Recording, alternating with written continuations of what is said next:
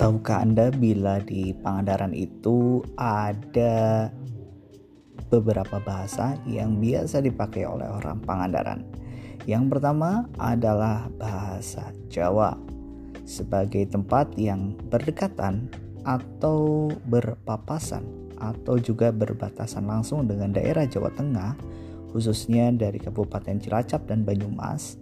Pangandaran juga bisa menggunakan bahasa Jawa. Biasanya orang menyebutnya Jawa Banyumasan atau Ngapak. Yang kedua, sebagai daerah yang memang masuk ke Jawa Barat, Pangandaran juga didominasi oleh suku Sunda, sehingga mereka bisa berbahasa Sunda. Namun demikian, orang Pangandaran biasanya memiliki kemampuan untuk berbicara dalam dua bahasa tradisional, yaitu bahasa Jawa dan juga bahasa Sunda.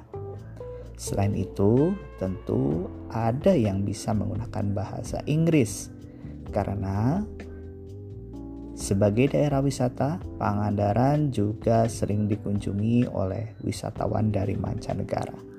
Dan yang terakhir, tentu adalah menggunakan bahasa Indonesia sebagai bahasa nasional.